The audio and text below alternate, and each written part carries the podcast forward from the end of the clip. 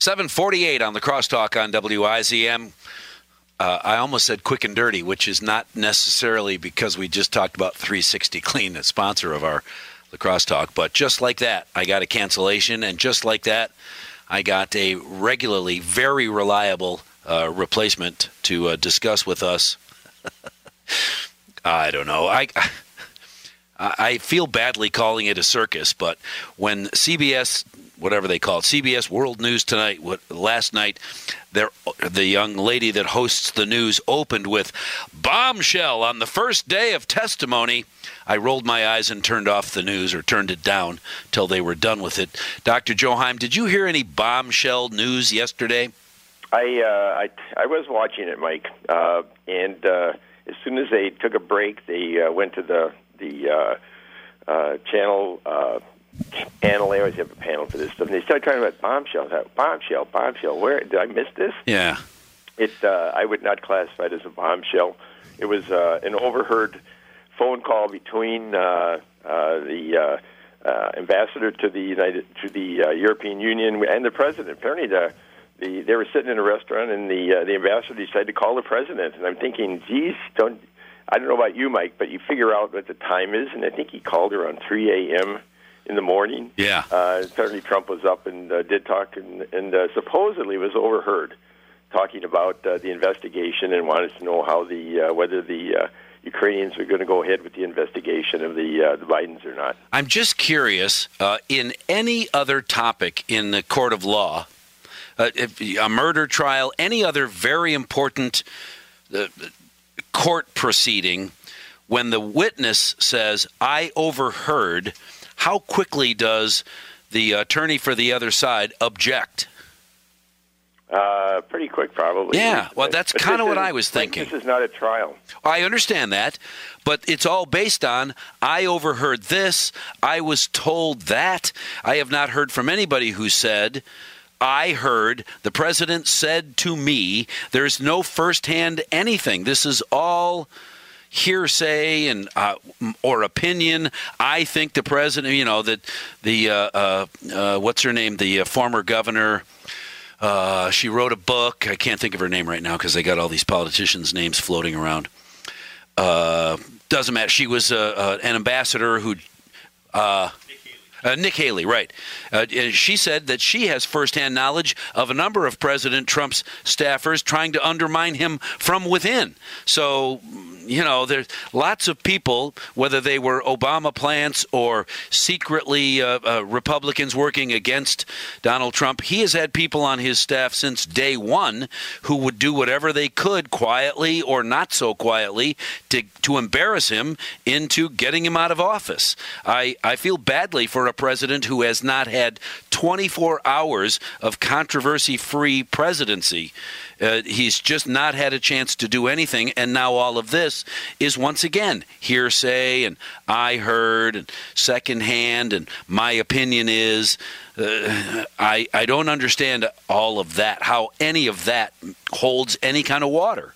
Well, the president could uh, stop this immediately by simply telling those people who are at first-hand knowledge of this to testify in Congress. That would eliminate this issue of uh, hearsay and third-hand knowledge.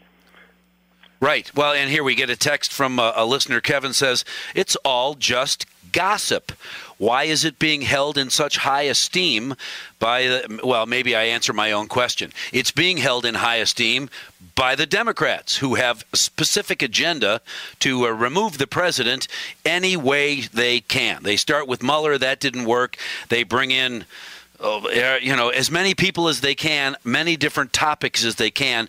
Currently, the topic is Ukraine. When this effort fails, uh, I can't imagine that when President Trump is reelected, that uh, he will have any quiet time for the next four years in office.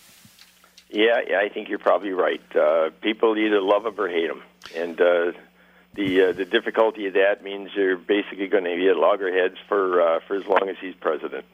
Yeah, right. There's no other way around it. Well, and, and based, I, uh, you got to say, Mike, that uh, he does a little of this himself. However, oh, there's no question. There is no question that he he keeps the fires burning, which uh, which I roll my uh, well, I don't anymore, but I used to roll my eyes, thinking, seriously, buddy, you you can't announce in uh, in public that I'm not paying any attention to the hearings at all, and then send out 33 tweets about the hearings. That's not a guy who's not paying attention. Yeah, that's for sure.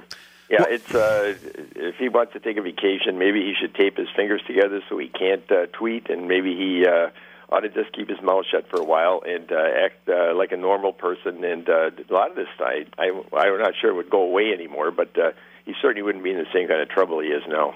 Right. Uh, well, and you know, is, is it going to? Do you think that these efforts?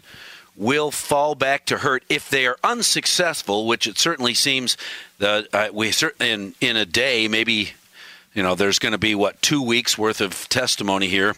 Uh, on if it goes the same way as it did yesterday, I can't imagine that uh, that uh, they'll find 20 Republicans to change their mind and vote to remove President Trump. With that in mind, is it going to fall back? On Democrats running for office and to get them out? You know, is is Adam Schiff done if this impeachment effort fails? Nancy I, Pelosi I done? Know, Mike, this uh, it, this is obviously has a lot to do with party politics. The Congress says, uh, uh the Democrats obviously say that uh, if you allow a president to ignore the oversight role of, of the Congress, it's going to happen even worse in the future. In other words, their argument is that they've got to go ahead with this uh, and go ahead and probably impeach the president. And the Senate, of course, is not going to do anything. But at least they're they're calling the president into account for uh, what what they would consider the transgressions. In other words, if if you can ignore the Congress and simply say, you know, I'm not going to give you this information, or I'm not going to allow people to testify, uh, that creates a uh, very powerful executive that, frankly, is not accountable to the uh, second branch of government. So their argument is that they've got to uh, call him into account for that. Whether or not it gets through the Senate, which I think we all know what the answer to that one is, uh, doesn't seem to matter at this particular point. Well, and there are still, I get emails almost daily from some diehard Democrats that think the president has clearly committed high crimes and misdemeanors and uh, is surprised that this impeachment would simply remove him from office and not also or additionally put him in jail. So there are still a lot of diehard Democrats out there who believe that this is serious business. Well, I think it's serious business. You know, we don't. This is what uh, the uh, one, two, three. It's the fourth impeachment, basically, in our lifetime. Right. No, and I, I understand that impeachment. impeachment uh, uh, and so it's a serious business. I don't think people should ignore that. That no, I agree. Uh, people should not ignore it. The issue for me is that this is the fifth attempt by Democrats to remove the president. The first four were unsuccessful, and they're going to keep trying. And as you pointed out, if this is unsuccessful, the president gets reelected, and will there be quiet time?